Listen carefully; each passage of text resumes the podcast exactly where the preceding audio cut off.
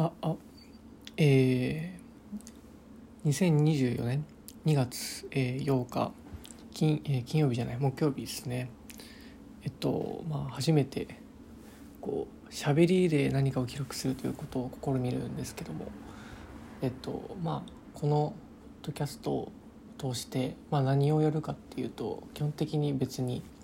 誰かに向けて何かを喋るわけでもなく、まあ、自分のまあ、日記と日記といいますか、まあ、こう思考のな奇跡であったりとか、まあ、自分がこれからどのような考えを、まあ、持って生きていくまたはなんかどのようにプロセスでまあこう更新していくかみたいなのをまあ記録できたらいいかなと思ってます。でまあ今日何かを発信するっていうところで、まあ、一つ、まあ、自分の考え考えてることを一個、まあ、話そうかなと思っていてこうまあ、何かを言語化する時、まあ、言語化というか何か自分の考えていることを伝えようと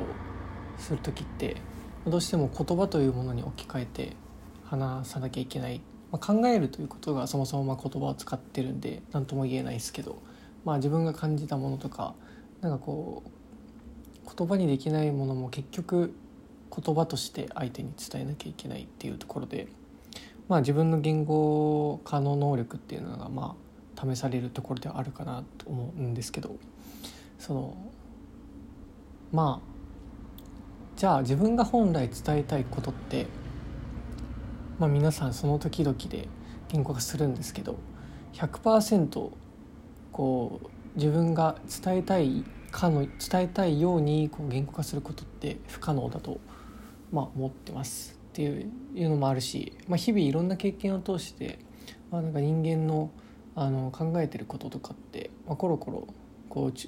変わっていくものではあると思うので例えば今自分が何か主張した時にこの主張がまあ10年後とか20年後でもそのまま同じ主張をしているかというとそうではなくまあ基本的に人の話したことはまあ8割ぐらいで聞くのがいいかなと思ってますし自分もまあ、誰々が、まあ、ある主張したなって思ってもなんかそれをこう100%受け止めてこの人はこう思ってるんだではなくて彼は彼なりに彼女は彼女なりに言語化を頑張った結果それになったわけであって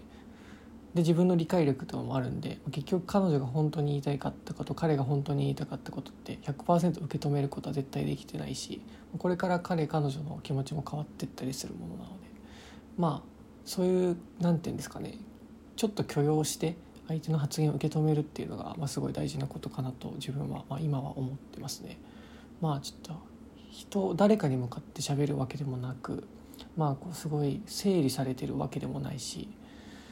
言葉に書いて整えてるわけでもないのでちょっと拙い喋りになっていくとなっていると思いますが、まあ、これからこういう習慣をつけていったらそのうちすごい流暢に喋り出すんじゃないのかなと思います。はいではおやすみなさい。